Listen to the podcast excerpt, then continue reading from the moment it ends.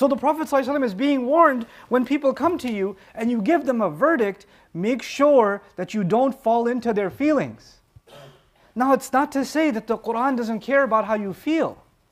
The Quran actually is very concerned with the sadness of people, with the pain of people. وَيَشْفِي صُدُورَ قَوْمٍ مُؤْمِنِينَ Allah would even sometimes give revelation and say, I gave this revelation so it would, it would give cleansing and it would give healing to the heart, to the feelings of a believing group of people. Sometimes Allah will give us revelation just to give us comfort. And there are many occasions of that in the, in the Quran and the Sunnah, but the shaitan's job is to actually change, take everything beautiful and make it ugly. And to take everything ugly and make it beautiful. So the, the deen of Allah, the, the laws of Allah, actually came to protect us from the harm we can do to ourselves. Our, you know, just like a child, right? A child has uncontrolled emotions, uncontrolled desires. If, should, if a child likes chocolate and they have the feeling that they want to eat chocolate all day, and you say, well, that makes them feel good, just keep giving it to them, you're killing this child. You're causing their dental problems. You're causing them to have stomach aches. You're hurting them because you're following their feelings. Well, in a larger sense, human beings can be childish. Human beings can actually act like their feelings are all I care about is how what I want to do.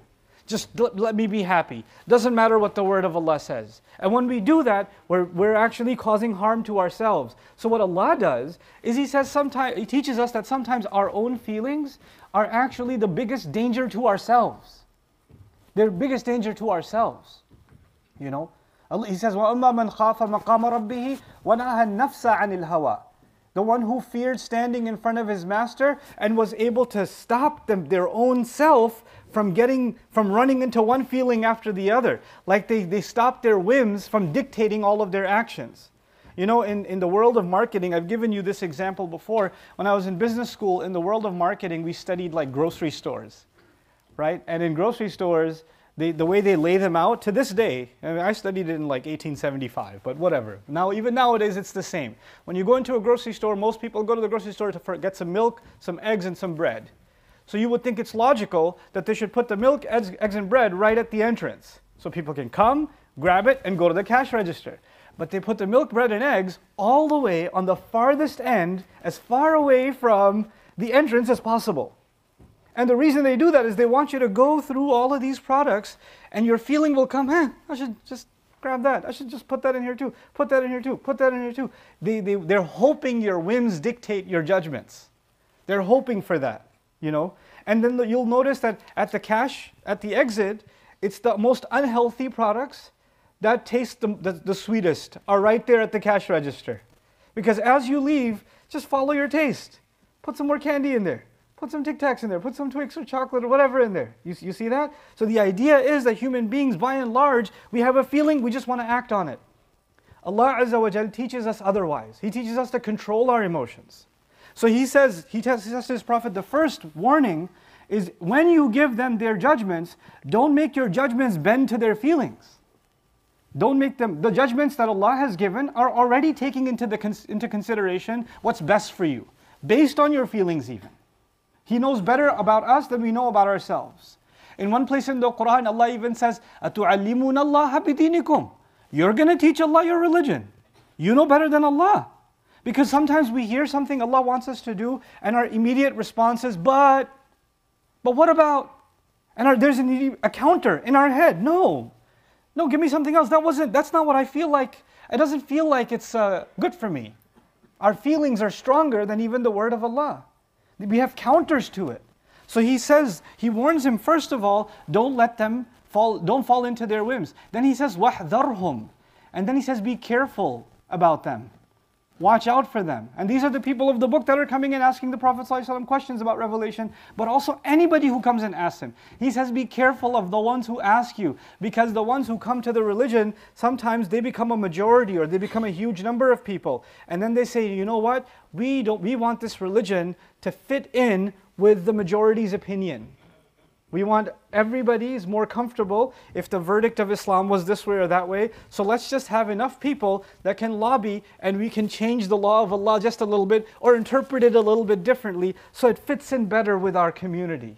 It fits in better with our comfort, uh, uh, uh with our comfort zone.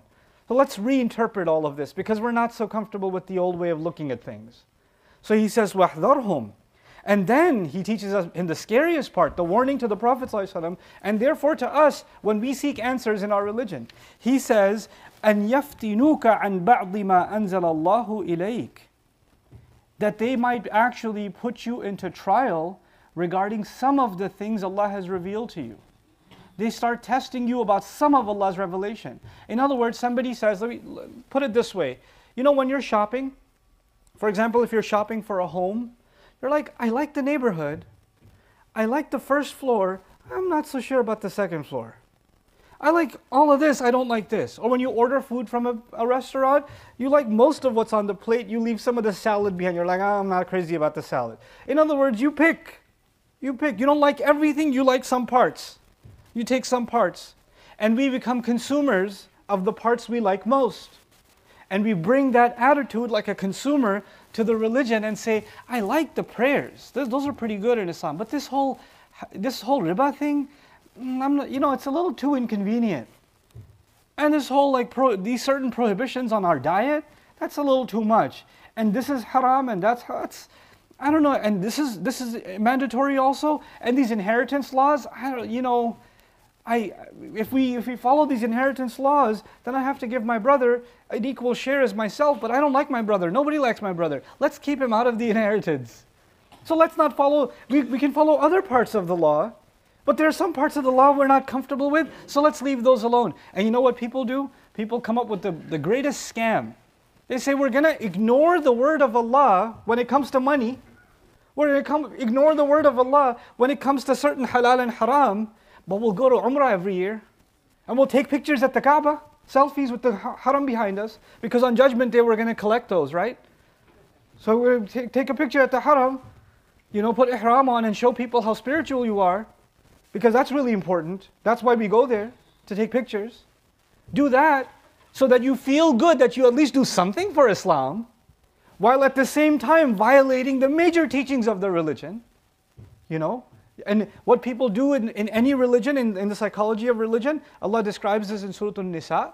He says, إِن تَجْتَنِبُوا كَبَائِرَ مَا تُنْهَوْنَ عَنْهُ نُكَفِّرْ عَنْكُمْ سَيِّئَاتِكُمْ وَنُدْخِلْكُمْ مُدْخَلًا كَرِيمًا He says, if you can stay away from the major sins, then the smaller ones Allah will overlook. The smaller ones you make istighfar, Allah will overlook. You know what people do? They do the smaller good deeds while they want to hold on to major sins. And they say, well, since I'm doing these smaller good deeds, you tell yourself, then these majors, Allah will overlook that. Because look, look at what I'm doing. At least I'm memorizing a surah. At least I came to Ramadan. At least I did that. Like you decide and I decide what part of the word of Allah, what we're going to offer Allah, is up to us. We decide what the priorities are. That's not how this religion works. That actually starts to redefine our entire relationship with Allah. Allah is the master. We are the slaves. The master tells us what's important and what's not. The master tells us what's the mandatory requirement and what is the extra activity. The master tells us what's absolutely impermissible and what's okay. He decides that. We don't get to negotiate that on our terms. I hope you guys enjoyed that video clip. My team and I have been working tirelessly to try to create as many resources for Muslims to give them first steps in understanding the Quran all the way to the point where they can have a deep profound understanding of the Quran. We are students of the Quran ourselves, and we want you to be students of the Quran alongside us. Join us for this journey on bayyinahtv.com, where thousands of hours of work have already been put in. And don't be intimidated, it's step by step by step, so you can make learning the Quran a part of your lifestyle. There's lots of stuff available on YouTube, but it's all over the place. If you want an organized approach to studying the Quran beginning to end for yourself, your kids, your family, and even among peers, that would be the way to go. Sign up for bayyinahtv.com.